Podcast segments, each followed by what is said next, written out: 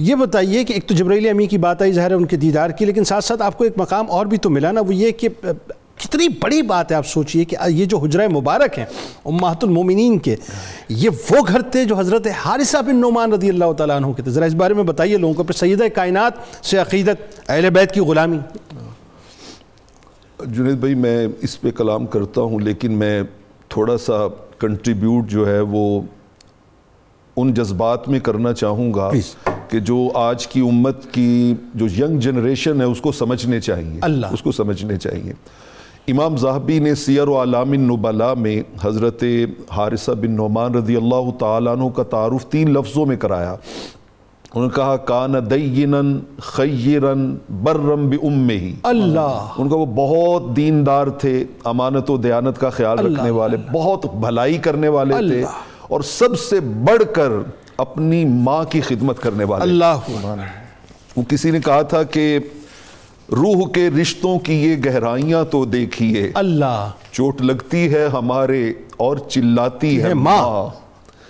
چوٹ لگتی ہے ہمارے اور چلاتی ہے ماں ہڈیوں کا رس پلا کر اپنے دل کے چین کو آئے ہائے کتنی ہی راتوں خالی پیٹ سو جاتی ہے ہے ماں ماں اللہ اور شکریہ ہو ہی نہیں سکتا کبھی اس کا ادا مرتے مرتے بھی دعا جینے کی دے جاتی ہے ماں ماں موت کی آغوش میں جب تھک کے سو جاتی ہے ماں تب کہیں جا جا کے کر تھوڑا سا سکون سکو پاتی ہے پاتی ہے ماں ماں اللہ اللہ ہماری ینگ جنریشن کو رول ماڈل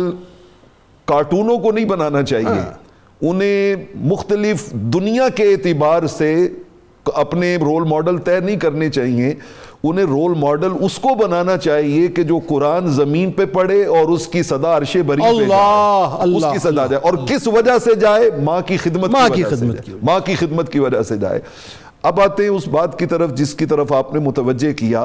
قربان جائیں حضرت حارثہ کو یہ جو شرف ملا ہے یہ صحابہ کرام میں سے کسی اور کے نصیب میں ہو ہی نہیں نہیں آیا سکتا۔ کسی اور کے ہو ہی نصیب نہیں میں نہیں آیا یعنی آپ دیکھیے نا میں ایک روایت عرض کرتا ہوں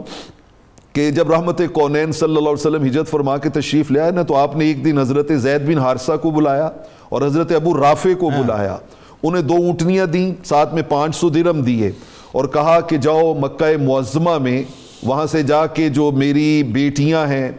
میری ماں ماں کے بعد ماں سیدہ ام ایمن ان کو اور سیدنا صدیق اکبر رضی اللہ تعالی عنہ کے اہل و عیال کو لے کے آؤ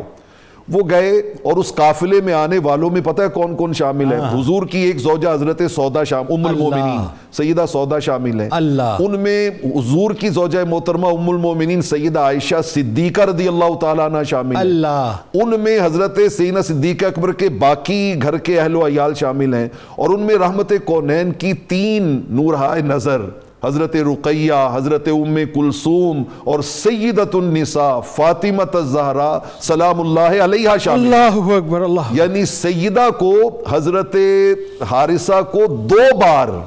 اپنا گھر پیش کرنے کی سعادت نصیب ہوئی ہے اللہ یہ اکبر۔ اتنا بڑا قافلہ جب ہجرت کر کے مدینہ طیبہ پہنچا ہے تو آپ آقا علیہ السلاۃ والسلام نے